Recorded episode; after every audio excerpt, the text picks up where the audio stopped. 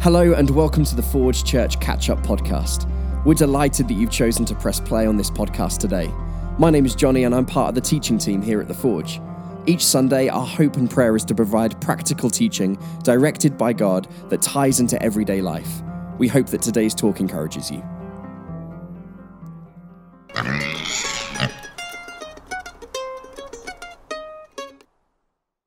Does God heal miraculously today? This series, When Pigs Fly, is exploring the supernatural, crazy stuff that we believe God is capable of. Do you believe that we have a God who has the power to touch a sick body and to make it well?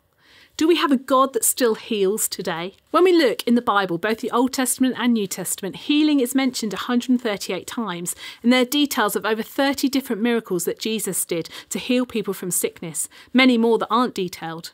We have a God who can do healing miracles, that can make the sick well again, can bring sight back to the blind, can make the deaf hear, the lame walk, and who can even raise the dead back to life. Could he make pigs fly? Well, that's the series title because we're looking at the unbelievable but totally possible nature of miracles. And well, could God make pigs fly? I completely 100% believe he could should he want to, but more importantly, I believe God has the power to make a sick body well again. One of the first times I remember seeing a healing miracle was at the age of 16. I was with a group of young people who met every week, and there was this girl in the group, also 16, called Christine. Christine had mobility issues since a really young age, and it meant she walked with a limp and was often in excruciating pain. And this Thursday evening, she was feeling particularly low about it. The issue was something to do with her foot and her ankle, Anyway, it got to the end of the evening, and as we usually did, we asked if anyone had anything they wanted prayer for. And she said for her ankle and her walking. I, for some reason, boldly said, and I remember this because I don't really know where it came from, but I said, Do you want it to feel a bit better, or do you want it healed and better for good? She kind of said the latter, probably felt a bit of pressure, probably didn't really want to get her hopes up too much. But we prayed for her. I laid my hand on her ankle because I knew that was what you were supposed to do. And I prayed for her ankle. No idea what I prayed. And we waited. Christine then starts smiling and she said her ankle felt warm and tingly.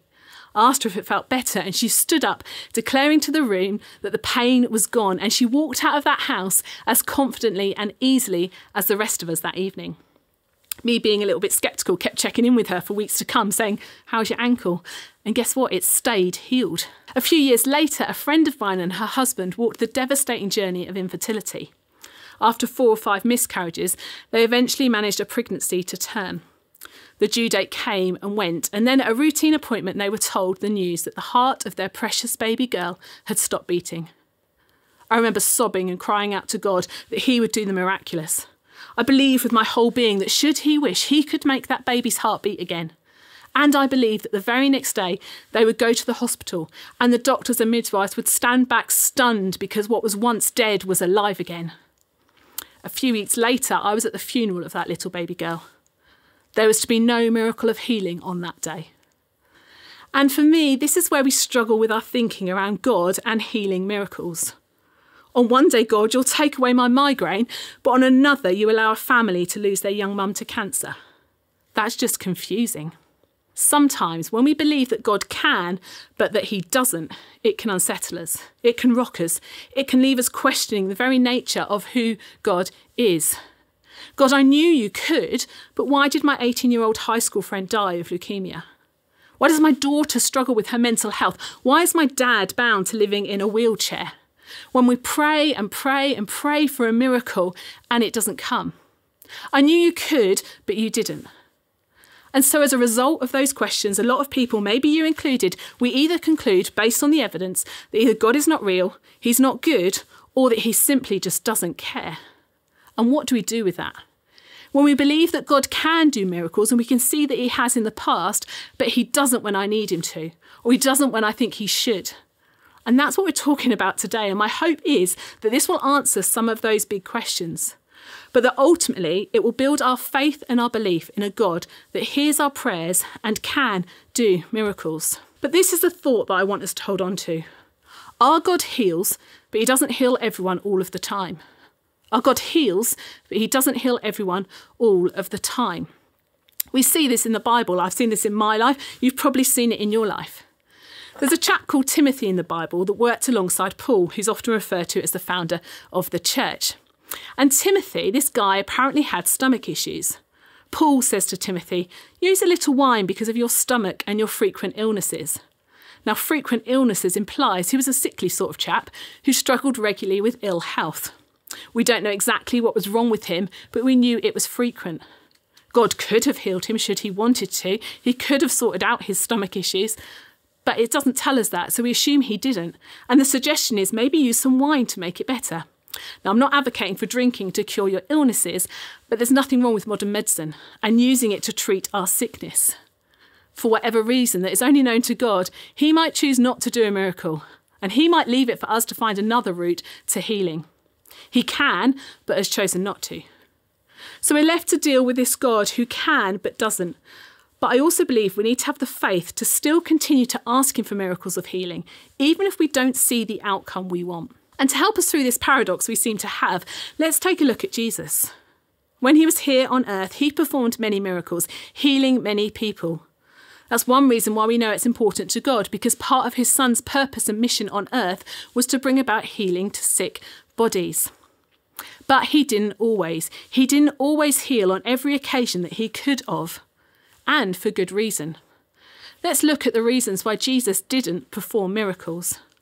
Firstly, Jesus refused to perform miracles to prove himself. I don't know if you've ever done or said this, I know I have. God, if you could just do this one thing, I'll believe you and trust you forever. Newsflash, God doesn't play along with this little game of ours.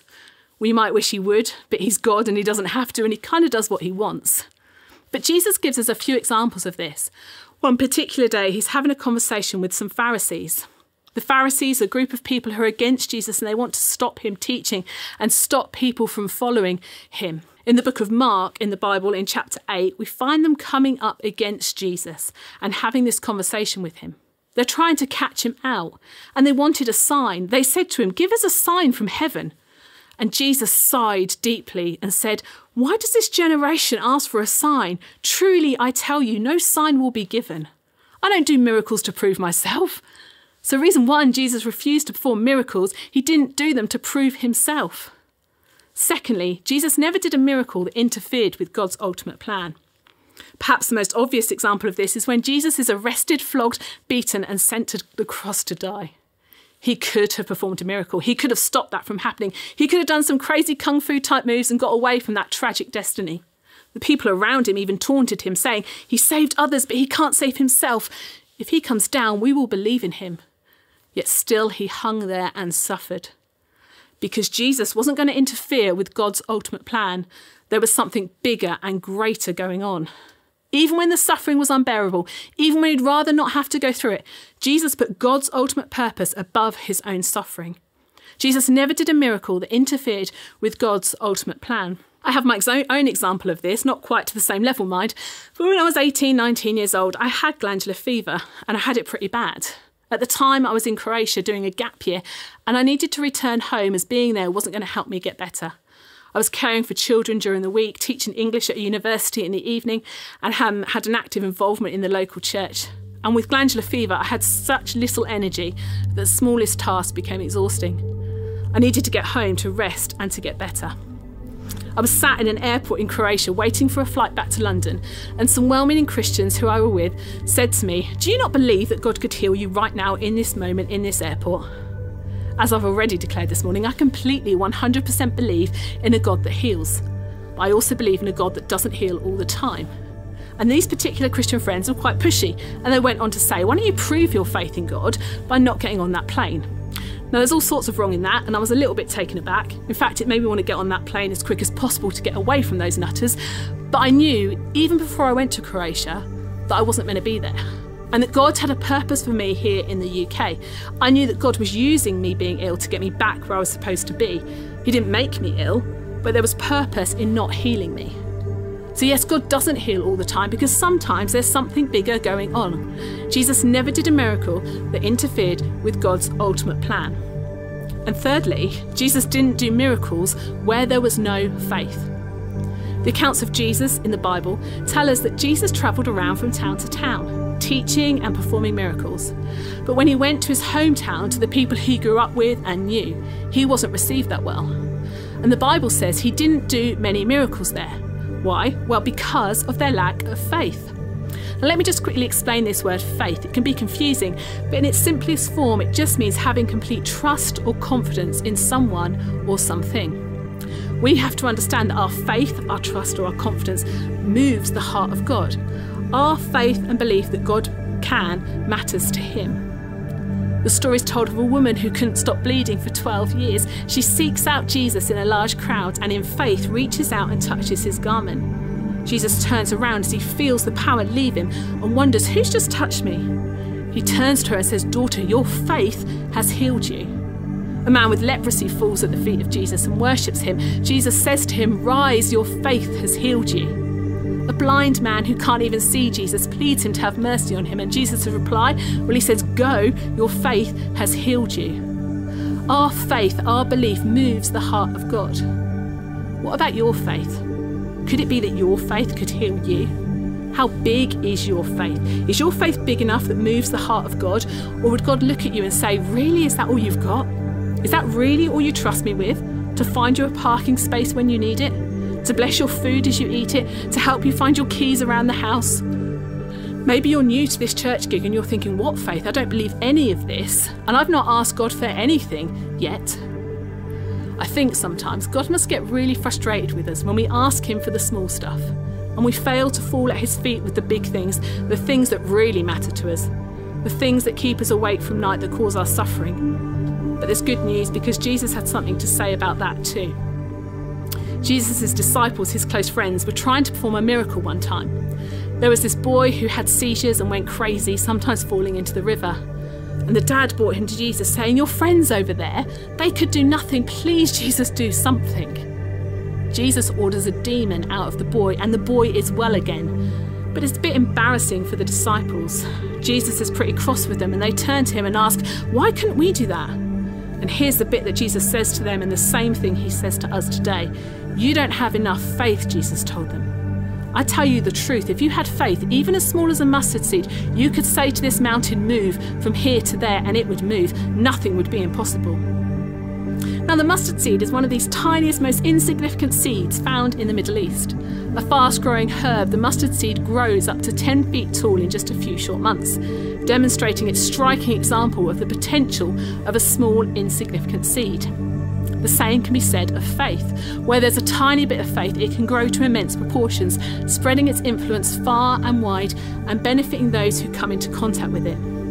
A seed does nothing until it's planted, but after that, it can overcome obstacles, move rocks, and continue to grow and grow. Seeds are persistent, they never give up. Where there's faith, there is a way. The other thing I want to say about faith, though, is that our faith isn't dependent on what God does, but rather our faith should be based on who God is. You might be thinking, I don't really have much faith in God and His ability to do miracles because I've not seen it for myself. But this is often where we get faith confused. Our faith isn't dependent on what God does in the moment to a specific request. Out of faith, we can pray something and God does the miraculous, but also you can pray something in faith and God says, you know what? I don't have to prove myself right now. I am still God. Or maybe he says, yeah, you know what? That would be convenient and nice for you if I did this right now here for you, but there's something else you don't see. I am God. I have something greater planned. Even if it might hurt you right now, it might grieve you, it might cause you more pain than you've ever been through. But trust me, because I'm preparing something better for you. I am God. God's apparent reluctance to heal us in the moment can leave us questioning the goodness of who He is. But it's not about what He does for us today, nor what He will do tomorrow, but the fact that He loved you and I enough to send His Son to this earth to die for us. That hasn't and doesn't change. Our faith has to be based on the character and goodness of a God and a Father who sacrificed his Son for you, not what he will do for you today or what he hasn't done for you in the past. The highest purpose of Jesus' coming, it wasn't to heal our bodies, but his purpose was to save our souls. It's not that he doesn't heal our bodies, but his highest purpose wasn't that. It was to make us in a right relationship with God, his Father, the ultimate healing. The Bible tells us the story of a group of guys who have a sick friend who they need to get to Jesus. They rock up at this house party of sorts that is rammed to the doors and beyond, and Jesus can't even be seen, let alone talked to. So these determined mates climb up onto the roof and decide to dig a hole in that roof and lower their friend right there in front of Jesus. Now that's an example of radical faith. And what does Jesus do? Well, he heals him. But even before that, he does something else. He forgives his sins. Before he does anything to his body, before he even touches it, he says to this man that's appeared through the ceiling, Your sins are forgiven. All those things you've done wrong in the past are dealt with. Then he goes on to heal his body. Jesus' highest calling wasn't to heal our body, but to save our souls. And so you can pray with the faith that you have, whether that's as big as a mountain or as small as a mustard seed. We pray in faith, believing that God can and God will heal our bodies. But when He doesn't, it doesn't change who he is because he's already done for you more than anyone else could ever do. But let me just go full circle as we come to finish. I've taken us on a journey this morning that started with a God who heals. We've gone through why he might not heal and what we do with that. But you might be sat listening to this, either live or on catch up, and you need a healing miracle right now in your life, either for yourself or for someone close to you. And I want to finish with an opportunity for you to ask God, the God of the universe, for the miraculous today. Wherever you are, if you need a healing miracle today, I want to invite you to ask for one. In faith, to believe that God can heal you. Whether you're bringing faith as small as a mustard seed, or faith that didn't even exist till right now, or even a giant like faith, I'm going to ask you to pray and hold out your hands. There's nothing significant or magic about that, it's just a posture that says you're willing to invite God to do something. In the same way, there's nothing magic about the laying on of hands when we pray for healing, it just symbolises God's power that can work through our body.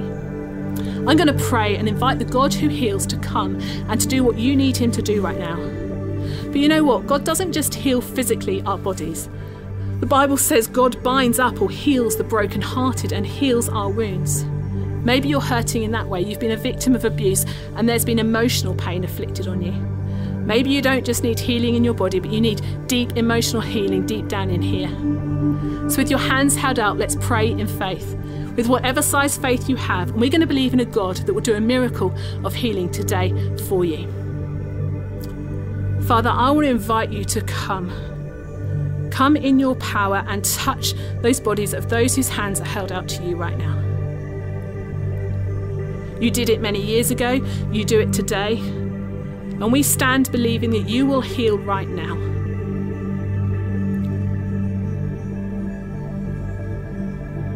Father, heal those bodies, I pray. And Lord, take our unbelief, take our small mustard seed faith, and turn it into something great because we choose to believe and trust in you right now that you can do this. Amen. That's all for this week. Thanks once again for joining us. We'd love to keep the conversation going, so why not check out Forge Church UK on Facebook, Twitter, or Instagram? Or go online at forgechurch.com where you can watch other content, find a next step, give financially, or see any details of what's currently going on in and around the Forge. We're looking forward to you joining us next time.